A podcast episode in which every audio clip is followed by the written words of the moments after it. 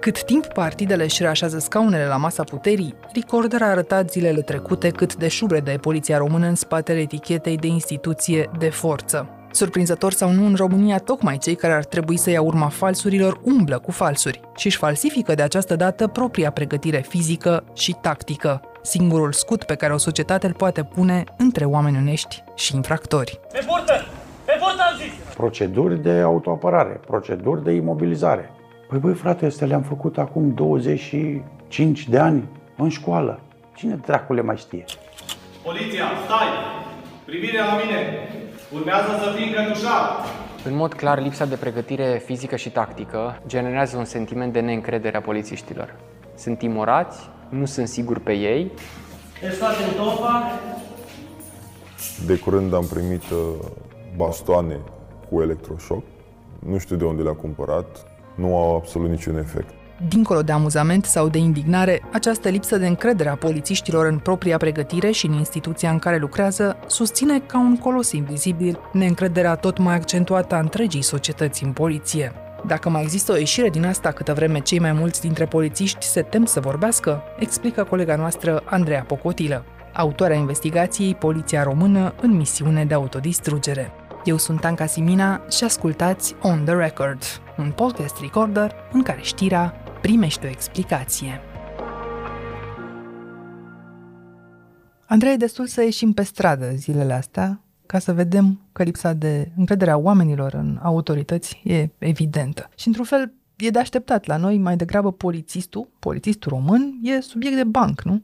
Da, e subiect de glume. Numai dacă ne uităm un pic pe internet, da, e o căutare simplă. Cred că doar și poliție, nu poliție amuzant, doar poliție. Multe dintre rezultatele căutării vor fi situații în care polițistul, într-un fel sau altul, nu a reușit să facă față situației respective. Fie că este vorba de imobilizare, eșuată, fie că este vorba despre altul că pur și simplu în timp ce el ține la pământ pe un om, nu își găsește pur și simplu cătușele la spate.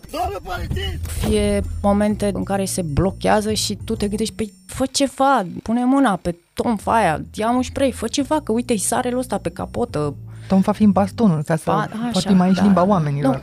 Mor cu poliția!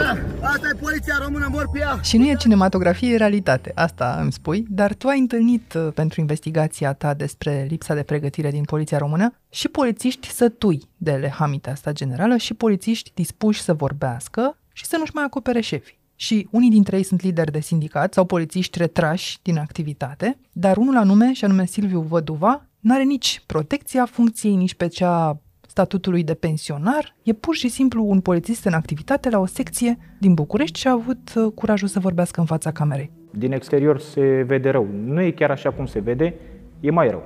Cum și unde l-ai găsit pe Silviu Văduva? Sau te-a găsit el pe tine? Eu l-am găsit pe el și l-am găsit printr-o știre din primăvara anului ăstuia despre o scrisoare deschisă pe care el o trimisese ministrului uh, de interne în care vorbea despre uniforma extrem de proastă, despre cât de greu este să fii foarte prost dotat. Deci, într-o zi, un om din poliție se apucă și scrie o scrisoare la Ministerul de Interne. Și de scrisoarea asta nu se aude foarte departe, Corect. Într-o zi, un polițist, nu dintr-o secție din București, într-una dintre cele mai grele secții din București. El este în secția 7, care e pe la Colentina, Obor. E o zonă foarte grea. Eu am aflat de la el că încă mai există tâlhării în București, în plină zi, pe stradă, de exemplu, cercei smulși din urechi. Dar dacă și... n-ai fi polițist într-un cartier rău famat, n-ar trebui să te doare la fel de mult faptul că nu te antrenezi? Ba da, dar cred că devii mai nervos sau e un motiv să fii și mai uh, supărat pe faptul că lucrezi într-o zonă grea și că nu ai cum să aperi cetățenii.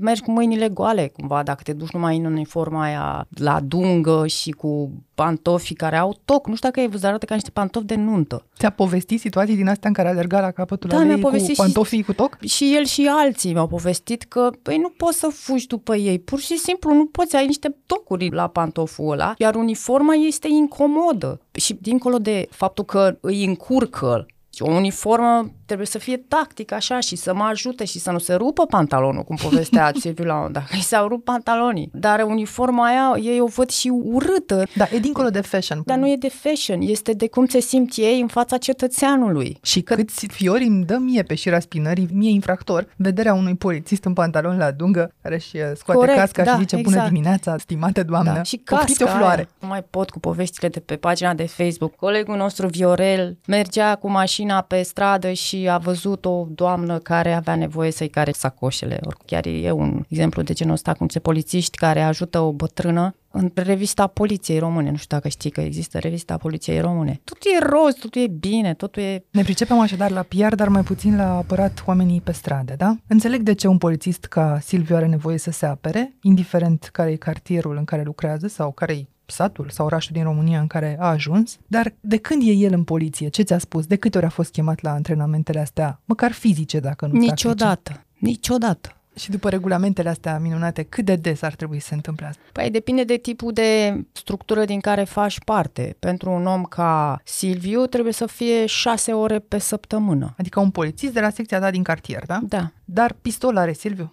are, are și măcar nu mai e un Carpați, are un Beretta. Deci e bine, are și gloanțe. Puține, dar are. Nu, are gloanțe. N-are gloanțe destule când merge pe la exercițiile de tragere în poligon. Acolo au 5-6 gloanțe și mai sunt și supărați că ei trebuie să ducă băneasa la un poligon al jandarmeriei, să facă până acolo 40 de minute, să ducă acolo și sunt puși fiecare să tragă câte 5 gloanțe. Practic pierd jumătate de zi pentru un antrenament care nu le este suficient. Dar asta se întâmplă în București și deduc că e bine încă, dar în țară cum e? În țară este mult mai rău. Îmi spunea un uh, polițist din uh, mediul rural că ultima dată a tras uh, cu pistolul în urmă cu un an, adică fix atunci când i s-a înmânat noul pistol Beretta. Cu un nou pistol uh, am tras doar atunci când uh, ne-a schimbat pistolul, efectiv. Cu un număr de șase gloanțe la țintă fixă și nimic mai mult. De atunci n-am mai prins nicio ședință de tragere de aproximativ un an de zile. Tragem doar din picioare, țintă fixă, nu facem tragere dinamică, tragere pe timp de noapte, tragere din culcat și alte chestii. Asta cu ținta fixă este foarte important pentru ei și m- mulți ni s-au plâns de asta, că simt că e cam degeaba tipul ăla de tragere. Pentru că lor le trebuie simularea situațiilor pe care le întâlnesc în teren. Uh-huh. Și n-ai un infractor care stă pe loc și nu zice nimic sau poate ești în mașină sau poate e noapte afară. Ei în poligoanele alea au o țintă în față, și se spune foc, pac, pac, pac, pac. Infractorul ideal trebuie să stea drept, să nu ne atace, să avem timp să ne pregătim, să respirăm și abia după aia să tragem. Și Pot fi foarte buni la asta. Pot fi foarte bun, dar degeaba, plus cu emoțiile. Citeam uh, despre cum se face antrenamentul în Anglia. Păi pun pe aia să alerge 20 de minute, să ridice niște greutăți, să se împiedice, să facă niște rostogoliri și după aia să tragă. Să simtă și presiunea se, întâi. Da, și e cu totul altceva. Păi e un moment celebru din uh, filmul pe care l-ați publicat și anume Stai așa, se o lopată. Aruncă sabia! Vine infractorul cu sabia și polițistul stai așa să ia o lopată. Eu am vrut mult de faza aia până când i-am trimis unui uh, polițist dintr-o structură de asta specializată, din acele structuri care fac antrenamente și i-am dat cu ha-ha-ha, ia uite ce fac ăștia. Și el mi-a zis, nu, greșești. Ai dreptate, sunt multe videouri în care merităm să râdeți de noi, dar la carte, la noi, scrie că în momentul în care te atacă un agresor cu un obiect tăietor, e bine să ai ceva cu care să-i parezi lovitura. Deci omul ăla a făcut bine, de fapt. Și mă bucur că îi facem acum dreptate, pentru că toată lumea râde când îl vede că zici stai să iau lopata. Dar se pare că a gândit-o bine omul ăla. Dar cred că mulți dintre cei care ne ascultă se așteaptă totuși ca dincolo de a para o lovitură, de a lua lopata, să fie în spatele tău niște colegi care să poată mânui pistolul, dacă e cazul, într-o situație din asta de agresiune extremă. A fost la un tip și agresase soția. La un moment dat ne-am trezit, omul scoate toporul la noi, apoi a luat cărămizile, ne zburau cărămizi pe la ureche la propriu. Eram patru oameni, patru tineri, îmbrăcați în pantalon la dungă, cămașe, aveam uniforma oficială. Totuși, cum reușește un polițist așa ca Silviu Văduva când n-are nici de unele, cum ziceai, să arate ca un polițist? Reușește să arate ca un polițist pentru că și-a cumpărat uniforma și parte din dotări din salariul lui. De polițist. Merge cu uniforma asta în misiuni, merge cu uniforma asta în secție și pentru asta a fost admonestat. Pentru că nu arată ca un polițist Pentru... cu chipiu, ci ca un tip din trupele speciale, așa. Pentru că pur și simplu nu respectă regulamentul de a purta uniforma oficială. Deci ai voie totuși în Poliția Română să-ți cumperi uniformă? Nu, nu ai voie. Ideea este că el a considerat că e mai importantă sănătatea și viața lui și nu numai el și-a cumpărat, și colegii lui și nu numai de la secția 7 și-au cumpărat propriile uniforme. Bun, și ca șef al unei astfel de secții, n-ai cum nici să interzici uh, omului tău să se îmbrace altfel, n-ai cum nici să-i oferi tu protecție printr-o uniformă clasică. Și atunci ce faci? Atunci ignori și încerci să eviți escaladarea unui conflict cu proprii polițiști. Dar înțeleg că astea sunt cazuri fericite. Sunt alte cazuri în care au fost uh, chiar amendați polițiști care nu au respectat uniforma. Și de pregătit unde se pregătește? Că de îmbrăcat, bun, se îmbracă de singur. Cei mai mulți dintre polițiștii care se pregătesc fizic, o fac în uh, săli private. Și au abonamente în la săli, din private, București? da, din banii lor și din timpul lor liber. Bun, asta pot să înțeleg. Așa Bun. face oricine dacă vrea să se mențină în formă Așa fizică. face oricine, dar la o sală de fitness faci ce poți să faci la o sală de fitness. Ție trebuie...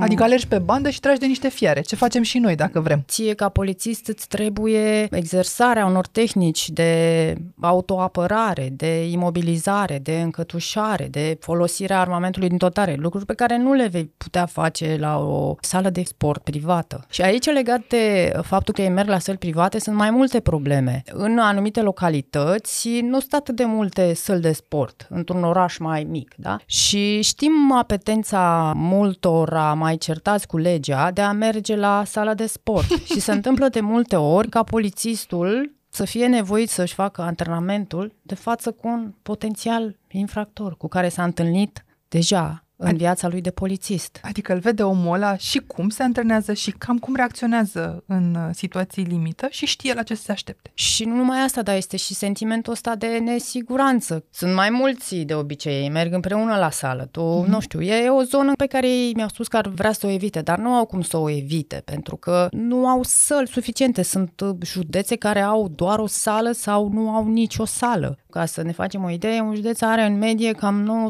900-1000 de polițiști. Deci avem 1000 de polițiști la o singură sală, da? Da. Aici e vorba de uh, sălile alea oficiale pe care ar trebui să le pună la dispoziția polițiștilor, așa cum scrie în lege. În București, de exemplu, câte sunt? București este una, care este de fapt a clubului Dinamo și mai sunt unele încropite, înțeleg de la ei, pe la secții, în spatele secției sau mm. într-o cameră a secției și au uh, făcut ei. Și despre sălile improvizate ei ce povestesc? Au pus acolo o saltea și un sac de box și asta este sala de sport? Au făcut cum și-au putut ei acolo, un sac de box, o saltea. Dar n-ar fi totuși firesc ca polițiștii să treacă din timp în timp prin niște probe fizice, prin niște teste, adică să vină șeful de la Prahova la satul mare și invers să ne spună, domnule, oamenii ăștia, da, pot să primească pistol. Teste legate de abilitățile lor fizice există și scriptic le trec cam toți. Cum rezumă Silviu Văduva situația, dacă din exterior se vede rău, din interior e și mai rău. Da, este el singurul exasperat de toată povestea asta din poliție? Pe ceilalți, de exemplu, de ce nu-i vedem ieșind să vorbească la fel de asumat? Eu pot să-ți povestesc cum au decurs discuțiile mele cu ei. Îi sunam și după prima întrebare legată de, dar dumneavoastră cât de des uh, faceți antrenamentele prevăzute de lege? E sub orice critică, sunt aceleași condiții învechite. Și spunea, ce antrenament? N-am mai făcut un antrenament de jumătate de an. N-am mai făcut un antrenament de când am terminat școala de poliție. Și începeau să povestească și să-și verse nădușul și să spună cât de greșită este abordarea asta și de faptul că în momentul în care aduc la cunoștința superiorilor, li se răspunde cu du-te mă, nu mai lasă-mă pe mine cu pregătirea fizică. Tu vezi de treaba ta de birou sau de teren acolo, cu asta contează, să te vadă lumea în teren, să te vadă afară cu mașina. Nu interesează pe nimeni cei care cer mă rog, pe care să și ține bine de el. Haideți să trecem la pasul următor. Ați fi de acord să ne vorbiți în fața camerei? Și atunci era, a, stai să mă gândesc, nu pot să fac asta pentru că este foarte periculos. Un om care se întâlnește sau se poate întâlni zilnic cu un infractor îți spune că e periculos să vorbești în fața camerei. Da, mi s-a spunea foarte des, este un sistem răzbunător. Nu o să mă ia acum, o să aștepte și o să mă prindă ei cumva. Acum, eu am întrebat în jur de 30 de polițiști din diferite structuri și din mai multe zone ale țării. Cu siguranță mai sunt niște Silviu Văduva care ar fi fost de acord. Doar că n-ai Chiar- ajuns tu chiar la Poate toți. noi și ajuns eu chiar la toți. Apoi uh, noi spuneam, bun, dacă vă este teamă, vă promitem că noi vom face în așa fel încât identitatea noastră să rămână ascunsă. Și tot nu am reușit să convingem mai mult de doi polițiști să facă asta. Sistemul e răzbunător, ai zis, citându-i. Ce înseamnă asta exact? Înseamnă că dacă ai făcut ceva ce a deranjat foarte tare, poți să nu treci controlul psihologic peste o lună, peste două, peste trei.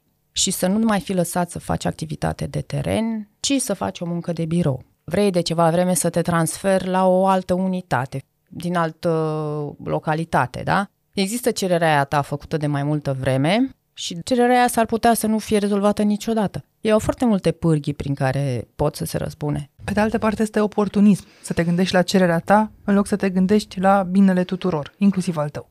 Da, e foarte greu, Anca, pentru că, uite, am avut un caz, un uh, polițist, care a fost uh, de acord să stea de vorbă cu noi în fața camerei, care în ultimul moment ne-a sunat și a zis că nu mai poate să facă asta pentru că, deși el avusese un acord verbal de la șeful lui direct, tot de teamă a simțit nevoia să aibă ceva la mână și anume a cerut șefului direct un acord uh, înscris. Și șeful lui direct i-a zis, "A, nu pot să-ți dau eu ție un acord scris fără să cer uh, voie de la centru, de la IGPR, Adică de la București. de la București. Și răspunsul de la IGPR a fost nu. Și omului s-a pus în vedere să o lase mai moale și cu altele de acum încolo. Și în momentul în care omul mi-a zis, știi, am și acasă, familie, încep să-l înțelegi. Am familie. Contează în ecuația asta a tăcerii și faptul că foarte mulți dintre cei angajați în poliție au și soțiile sau soții tot în poliție, au și copiii tot în poliție. Am mers uh, într-un uh, județ să-l intervievăm pe un polițist pensionar și când am ajuns acolo, după vreo 5 ore de mers cu mașina, ne-a întâmpinat și ne-a zis că el de fapt nu mai poate să apară cu fața pentru că soția lui este încă angajată în uh, inspectoratul de poliție și mm, se tem de posibile repercusiuni. Bun, deci dumneavoastră sunteți de acord, dar dumneavoastră aveți mai mulți prieteni aici. Uh-huh. Haideți să vedem dacă printre prietenii ăștia ai dumneavoastră, tot pensionați, poate găsim pe unul care nu are nicio rudă activă încă în inspectorat și care chiar nu are nimic de pierdut. Și a dat omul de față cu mine vreo trei telefoane și niciunul dintre oamenii ăia nu a fost de acord. Dădeau răspunsuri de genul, haide mă, de ce să fac eu asta? De ce să fiu ipocrit să spun că eu m-am complăcut în treaba asta și să vin eu acum să dau lecții? Fie că nu mă mai interesează, eu am o firmă și vrei să încep să vorbesc eu acum și după aia să mă trăiesc cu controle de la ăștia. Nu, domne, lasă-mă. Era teamă. Aceeași spirală a tăcerii duce în Ministerul de Interne până la vârf. Cum evită șefii poliției orice filmare pe care nu o pot controla și orice interviu care ar pune în dificultate, vă spunem imediat. Iar Silviu Văduva ne povestește cum l-au privit pe el colegii după ce a vorbit cu recorder. Revenim. Aqua Carpatica din România, patria apelor minerale.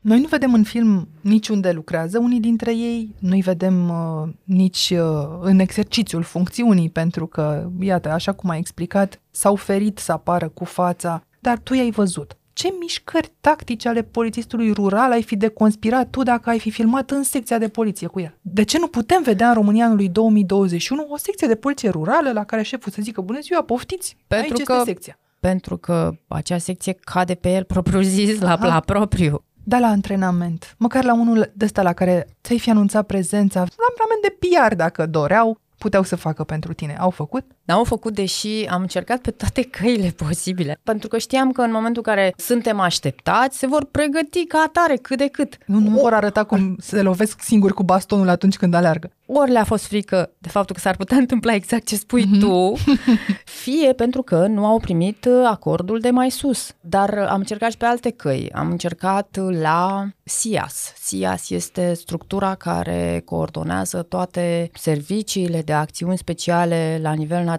La mascați, adică. La mascați. Văzuserăm la mai multe televiziuni antrenamente filmate. cu profesioniști, că Serviciul de Acțiuni Speciale este o structură care chiar se pregătește. Pentru că, având în vedere cât de lipsiți de pregătire sunt uh, polițiștii de la secții, ei sunt cei chemați în momentul în care este o situație limită. Știind asta și văzând și emisiuni pe la televiziuni în care ei arată ce și cum, le-am cerut lor, uh, uite, am vrea și noi să ne arătați un antrenament pe care îl faceți dumneavoastră cu polițiștii operativi. Polițiștii operativi sunt cei care fac teren de la orice secție, că există asta în regulament, obligația ca fiecare polițist de uh, secție de operativ să facă un anumit număr de ore lunar cu mascații. Și ne-au spus nu. Dar dacă pregătirea fizică se mai face, nu se mai face, pregătirea tactică presupun că nu mai merge la fel. Să o facem noi pe undeva, pe la privat, pe unde se nimerește. Inițial se organizau uh, în secțiile de poliție, mergeau uh, mascați și țineau acolo o jumătate de oră, o oră cât țineau ei, uh, niște instructaje. Numai că s-a schimbat această modalitate de lucru pentru că nu îi găseau la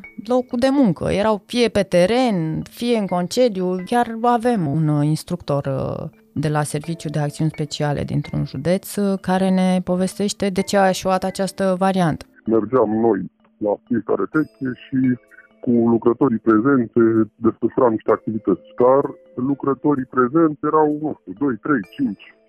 Fiecare era prins cu alte activități. Și atunci s-a schimbat modalitatea și sunt chemați polițiști de secție la sediul mascaților și acolo se face cu 10, 20, 30 de oameni, se face instructajul respectiv. Dar oamenii se plâng că nu e suficient. Ei îmi povestesc că nu pot aplica ceea ce învață mascatul, pentru că mascatul când se duce la o acțiune, una la mână că știe multe despre cel împotriva căruia intervine și doi la mână el este îmbrăcat, are armament cum trebuie, zice culcat drept și îl vezi că omul ăla simte așa și face ce îi se spune. Imediat vezi în toate clipurile lor cum pun mâinile la spate și gata, se întâmplă. Dar dacă se duc doi polițiști în mediul rural, într-o zonă din asta cu un scandal cu 30-40 de oameni, ei doi îmbrăcați în uh, uniforma aia la dungă și încep să facă figurile, nu ia nimeni seamă. Aici cred că e ca să menționăm și faptul că sunt mulți polițiști care se complac în zona asta așa gri de antrenamente care au devenit practic uh, o simplă alegere și mulți aleg să nu o facă și din alte motive care nu mai țin de timpul alocat. Am avut un polițist pe care l-am sunat și i-am expus ce ne-ar interesa și ne-a zis, păi ce, tu vrei să-ți apuci ăștia acum să ne oblige să facem la de vineri la pe bune? Tu voi sunteți serioși? Altă treabă nu avem acum, nu? Atât da. de departe merge complicitatea cu șefii, nu? De ce celor mai mulți le convine să tacă și să acopere inclusiv chestia asta? M-a pus șeful să semnez ceva ce n-am făcut. E doar lene? Nu, este și această obișnuință, odată intrat în sistem, tin să te mulezi pe ceea ce găsești acolo. Și e foarte greu să se producă o schimbare care să vină de la niște puncte dispersate, polițiștii de la unele structuri. Nu, nu se poate face asta dacă nu vine invers. Adică nu polițistul să fie cel care pune presiune, ci să vină de sus, să vină ca o obligație. Nu faci asta, nu ești polițist. Dacă e ordin cu plăcere, nu? Dar există vreun departament în Ministerul de Interne care să se ocupe cu asta?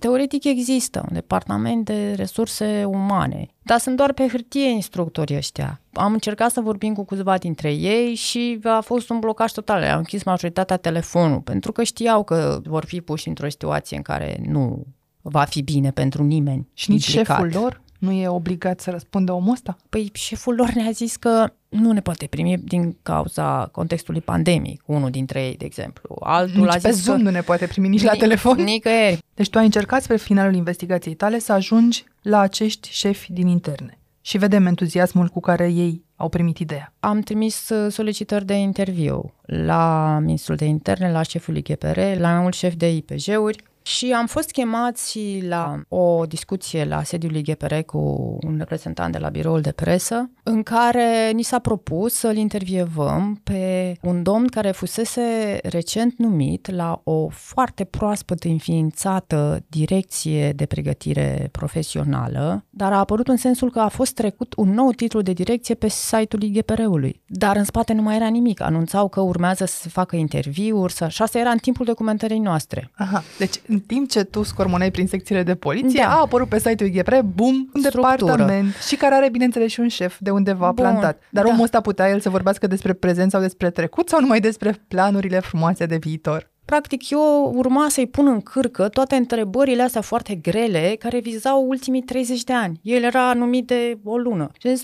nu e ok nici față de omul ăla, nu e ok nici față de cititor, nu e ok nici față de cei care ar trebui să răspundă de fapt. Cine ar trebui să răspundă de fapt, cum zici tu? De fapt, ar trebui să răspundă cam toți uh, cei care au condus și Ministerul și IGPR în ultimii 30 de ani. Păi hai să ne gândim la unii dintre ei. Jur să-mi dăruiesc toată priceperea, toată puterea și priceperea pentru propășirea spirituală și materială a poporului român. Carmen Dan, nu știu de ce e prima care îmi vine în minte și cu asta pot să fac și legătura cu Liviu Dragnea, deși a stat doar vreo 40 de zile ministru de interne. Jur să apăr democrația, drepturile și libertățile fundamentale ale cetățenilor, suveranitatea, independența, unitatea și integritatea teritorială a României. Vasile Blaga și de numele lui se leagă și achiziția loganurilor de care astăzi se plâng toți polițiștii atunci etalată ca un mare succes. Jur să-mi îndeplinesc mandatul cu onoare și fidelitate, așa să mă ajute Dumnezeu. Gabriel Oprea. Gabriel Oprea Nici da. n-aș vrea să mai menționez că nu avem încă un verdict al justiției în cazul polițistului Gigina. Dar știm în legătură cu activitatea didactică a domnului Oprea,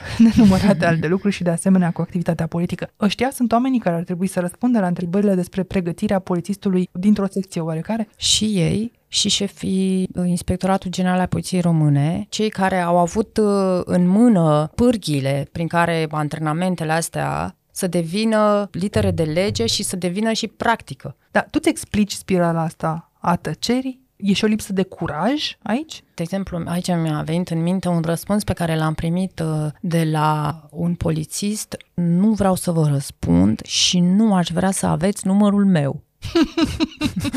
Vă interzic să aveți numărul meu în Cam telefonul așa. dumneavoastră.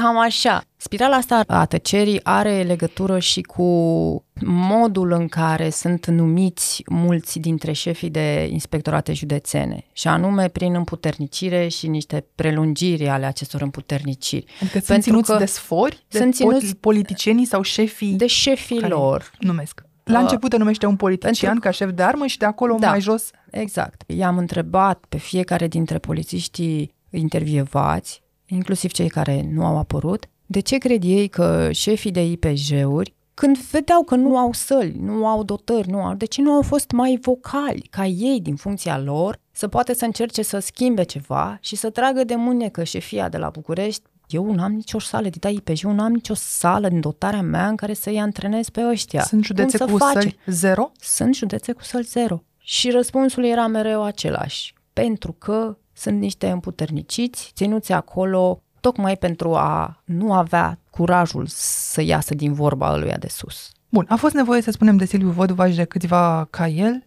ca să se vorbească despre asta. Dar după publicare, dacă înainte nu s-a putut, s-a făcut mai multă lumină? A apărut vreo reacție oficială din partea Ministerului de Interne? Până la ora asta, nu de care să știu eu. Am văzut că a zis domnul ministru ceva legat de faptul că pregătirea este importantă pentru instituție. Am văzut și eu că, fără a face referire directă la investigația Recorder, încă ministrul Lucian Bode scrie așa într-un mesaj pe Facebook, lasă-mă să citez. Dezvoltarea capacităților de reacție pentru protejarea cetățenilor și a comunităților este o prioritate instituțională a Ministerului Afacerilor Interne. Și semnul exclamării.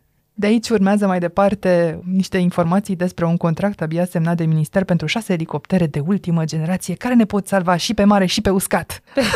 Ah, gata, nu mai am nicio grijă, nu mai s-a rezolvat tot, putem să stăm liniștiți. Excepționalismul acesta spectaculos și nimic uh, despre polițiștii de la secție care n-au mai tras uh, de un an cu pistolul, să zicem. Nu știu dacă ai mai vorbit cu Silviu Văduva în ultimele zile, el nu e printre cei resemnați, mă gândeam să-l sunăm acum și să vedem dacă e bine. Da, vă rog. Bună ziua, domnule Văduva, în Casimina, sunt de la Recorder. Vă găsesc bine? Salutare, da. Salut, salut, uh, Silviu. Bună, Andreea. Ne întrebam ce v-au spus colegii după investigația asta, dacă v-a tras cineva de Da, mânecă. sunt bine, sunt sănătos, nu m-au răpit serviciile statul paralel și alte conspirații, cum se aștepta multă lume. Păi aveți vesta antiglonț. Uh, da, da, da. Dorm cu ea pe mine. E a mea până la urmă, nu? Colegii au reacționat în general bine. Foarte mulți colegi din țară mi-au trimis mesaje de încurajare. Am fost fericit că în sfârșit a ieșit cineva în, în față. Și șefii, simțiți vreo schimbare de atitudine în interior? Nu cred că ar avea de ce. Nu, nu simt că le-am făcut cumva vreun rău și nici măcar nu cred că am denigrat instituția poliției române. Uh-huh. Ca să denigrezi, cred că trebuie să spui lucruri urâte și neadevărate. Nu am spus nimic neadevărat. Dar ai spus că despre Corect. asta este vorba. Dar Nu Sunt era... lucruri care trebuiau spuse. Dar trăgând linie totuși, a meritat să vorbiți? Asta vom vedea în timp dacă a meritat. Că eu până la urmă am vorbit uh, nu pentru trecut, pentru că nu mai avea nimic ce face. Că au trecut 30 de ani pe noi au trecut 30 de ani, ok. Dar ar trebui să dăm cumva un semnal de alarmă, ceva să schimbe după treaba asta. Și șefii știu foarte bine cu ce ne confruntăm. Dar șefii Șefii, mă ăștia- refer la polițiști cu funcție de conducere. Sunt ei cu adevărat la fel de conștienți de problemele sistemului, dincolo de a ști cu ce vă confruntați, sau cu cât urci în ierarhie, cu atât se diminuează problemele de conștiință? Eu cred că cu cât ești mai sus, cu atât bat vânturile mai tare. Ei știu, sunt convins că știu. Și ei simt asta până la urmă. Mulți nu o să vorbească, acolo ai mult mai mult de pierdut. Cât contează pentru șefi ce spun sau de ce au nevoie polițiștii dintr-o secție oarecare? Șefii mei direct, ok, mă înțeleg, ne înțeleg, știu situația operativă, adică nu lucrăm la o oarecare secție, lucrăm la, să zicem, cea mai grea secție din capitală. Știu ce înseamnă munca în stradă, deci ne înțeleg. Mai departe, nu știu, nu prea vrea nimeni să vorbească cu mine, nici măcar domnul ministru. Eu nu mai vreau, gata. Am vrut. Dar ruptura Pe asta ajuns. unde se produce? Că ziceți, am vrut cândva și știu că ați scris o scrisoare la un moment dat la minister, scrisoarea cu pantofii cu găurele, nu? și nu numai. Adică reclamați întâi și întâi în interior că nu se mai poate cu uniformele pe care le aveți și cu dotările pe care le aveți în general. Și ce răspuns ați primit? Păi am primit. Niciun. Nu am primit niciun răspuns. Bineînțeles că această scrisoare nu a fost în intenția mea să o fac publică. În primă fază o trimisesem pe pagina domnului Bode și chiar speram, mă gândeam, omul nou venit în funcție, poate cine știe, vrea să asculte și părerea unui muritor de rând. Pe mail, bineînțeles că nu m-au lăsat că, domnule, e doar pentru comunicare interinstituțională, parcă eram un oarecare cetățean, nu erau probleme de instituție. A, deci n-are voie Ok, și am polițistul trimis-o. cu mail-ul de Nu, nu, serviciu nu, să nu, se nu. plângă de poliție, nu? Nu, nu, trebuie să trimit petiție. Mhm. Ok. Am trimis-o și petiție, am făcut-o și pe asta. Și răspunsul totuși a fost același. Nu se aude. Aici, la noi, la minister, nu se aude. Ce ați zis, domnul Da, polițist? s-a auzit și s-a auzit foarte bine, dar probabil uh, am deranjat. Ok, am înțeles că se va schimba uniforma, cred. Oh, un mic semn bun există, dar să știți că din partea superiorilor dumneavoastră nu avem nici noi așa niciun semn foarte concret. Avem în schimb multe mesaje de la publicul Recorder și o să întreb pe Andreea, ți-au scris oamenii? Ne-au scris oamenii, au scris pe toate canalele posibile. Mi se pare că au prins acum prin curaj uh, destul de mulți. Acum să vedem în ce măsură se va concretiza, că una este să scrie și să spună uh, sunt uh, făcute transferuri cum nu ar trebui pe pile, sunt uh, încadrați în sursă externă polițiști care au avut în trecut legături cu mediul infracțional, soții de polițiști care sunt încadrate fără să treacă toate pragurile necesare. Dar de acolo până la a ne ajuta să dovedim propriu-zis, e cale lungă, dar cert este că ne-au scris, nu știu, cred că numai eu personal am peste 30-40 de mesaje. Mi se transmite că, uite, și eu aș vrea să vorbesc, majoritatea cei drept tot cu identitatea ascunsă, dar uite și eu am problema asta la IPJ cu tare. Tu crezi că lipsa asta de explicații de azi, cel puțin din vârful Ministerului de Interne, are legătură în vreun fel și cu incertitudinea politică? Crezi că acolo sunt niște șefi care spun, stai să vedem cum se termină negocierile astea și cine rămâne și abia după aceea să intervenim? Cert este că în momentul în care noi am trimis solicitări la toate instituțiile, la Ministerul de Interne, la IGPR, la mai multe inspectorate de poliție județene, nu era niciun fel de vid de putere. Mă aștept uh, să fi răspuns exact printr-un non-răspuns, non-reacție și într-o situație uh, obișnuită cu un guvern, nu pe poziții. Domnule Văduva, dumneavoastră cum vedeți? E important pentru polițistul Silviu Văduva cine vine ministru și din ce partid face parte sau pur și simplu nu contează asta? Nu contează din ce partid face parte, bineînțeles că e important cine vine ministru. Ideal ar fi să vină un ministru care are idee ce se întâmplă, uh-huh. eventual să fi lucrat cumva în viața asta, să fi avut legătură cu armata, cu poliția. Nu poți să aduci, nu știu, un inginer, un economist sau ceva la Ministerul de Interne. Cineva care nu știe, de Cred exemplu, eu. ce înseamnă să tragi la țintă fixă sau la țintă mobilă. ok, da. Așadar, dacă ne auzim peste un an, ce vești v-ar plăcea să ne dați? Cum vă închipuiți schimbarea în 365 de zile de acum încolo? Cred că ne grăbim. E prea Eu am puțin. speranță, sunt optimist, dar pe termen lung. Mai aveți până la pensie, nu? cam 25 de ani. Așadar, mai aveți răbdare, dar nu extrem, extrem de multă. Ceva trebuie să se întâmple. Las, la un moment dat răbdarea se termine. S-ar putea să nu se termine doar a mea, s-ar putea să termine pe mai multe ori și atunci o să fie nasol. Să ne ajungem acolo. Vă mulțumesc foarte mult uh, și pentru ce ne-ați povestit și mai ales pentru asumare. Toate cele bune. La revedere! Mulțumesc și eu, la revedere! Andreea, uite ce spune Silviu Văduva, practic răbdare mai are, dar până când rămâne de văzut. El are dreptate când spune că va fi rău dacă în cazul multora dintre noi se va termina răbdarea, pentru că Ministerul de Interne are un imens deficit de personal. De exemplu, e chestiunea asta pe care au găsit-o mereu ca scuză, că nu avem uh, destui polițiști și atunci nu avem cum să facem rotațiile pentru ca ei să facă pregătire fizică și să facă antrenamente. Dar ei mai au o problemă în afară de asta. Polițiștii se simt ori foarte supărați, mulți dintre ei, ori se simt vulnerabili, pur și simplu și această nervozitate și această vulnerabilitate îi face pe mulți dintre ei să se gândească să iasă din poliție și asta poate să devină o și mai mare problemă pentru conducerea Ministerului și conducerea IGPR-ului. Așadar, mulți polițiști n-au încredere în ei înșiși, n-au încredere în propriile dotări. Ăsta a fost un lucru pe care l-ai uh, demonstrat, dar eu mă uitam și invers, pe încrederea pe care o avem noi în polițiști. Încrederea în poliție era acum 3-4 ani la peste 40%, mai sus decât uh, în instituții precum DNA-ul sau primăria de la tine din oraș. La începutul pandemiei a crescut absolut spectaculos, s-a dus la peste 70%, dar, repet, la începutul pandemiei, atunci când probabil toată lumea se agăța de o speranță și autoritatea era importantă ca să putem să vedem mai departe. Dar acum, în iunie, a coborât la jumătate față de acel moment, era puțin peste 30%, polițiștii stau doar ceva mai bine decât cei mai huliți dintre politicieni. Din ce ai văzut tu în lunile astea de documentare, există o ieșire din vârtejul ăsta al încrederii care coboară și coboară?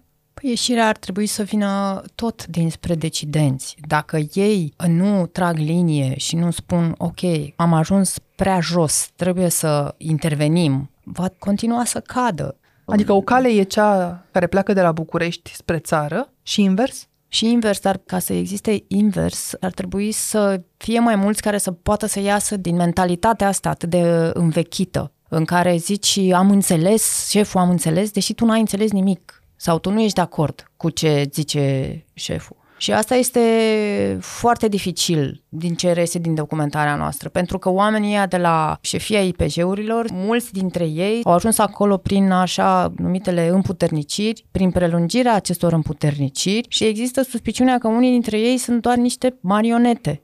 Dar ca să ieși din logica lui să trăiți șeful? Că asta descrii, ar trebui să existe niște repere morale. Și eu stau să mă gândesc că Academia de Poliție a fost devolată de colegii noștri de la Press One ca fiind locul în care profesori cu greutate amenință jurnaliști, dau startul în profesie unor oameni cât timp ei înșiși plagiază niște lucrări de doctorat. Acum tu vii și arăți mai departe că polițiștii înșiși după școală au toate condițiile să rămână indivizi slab pregătiți și fără astfel de repere pe mai departe, ținuți în frâu, cum a explicat, de șefi fel de fel numiți politic, și atunci, totuși, cu ce sentiment rămâi după această investigație, ca cetățean și ca jurnalist? Te aștepți să se schimbe ceva? Că am văzut, Silviu, ce crede.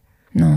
El a zis că e optimist, eu sunt pesimistă. În momentul în care tu auzi că un polițist a avut curajul să-ți trimită o scrisoare ministrului și să-i spună, uite, avem asta și asta, și să nu primească niciun răspuns, nici măcar în încercarea de PR, că se putea face și asta. Adică dacă nici la nivelul ăla nu le pasă, ce așteptări să am eu? Nu am nicio așteptare. Sunt destul de pesimistă că se va schimba ceva, cel puțin în viitorul foarte apropiat, vom fi cu ochii pe această nouă direcție profesională despre care promit că va schimba radical modul în care se vor pregăti de acum încolo polițiștii și cam atât.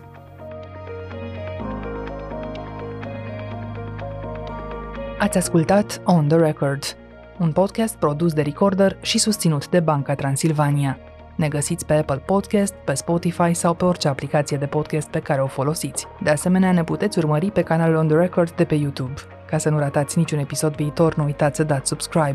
Vă recomandăm să ascultați și podcastul BT Talks, disponibil pe bancatransilvania.ro podcast. On The Record are ca editori pe Cristian Delcea și pe Mihai Voina.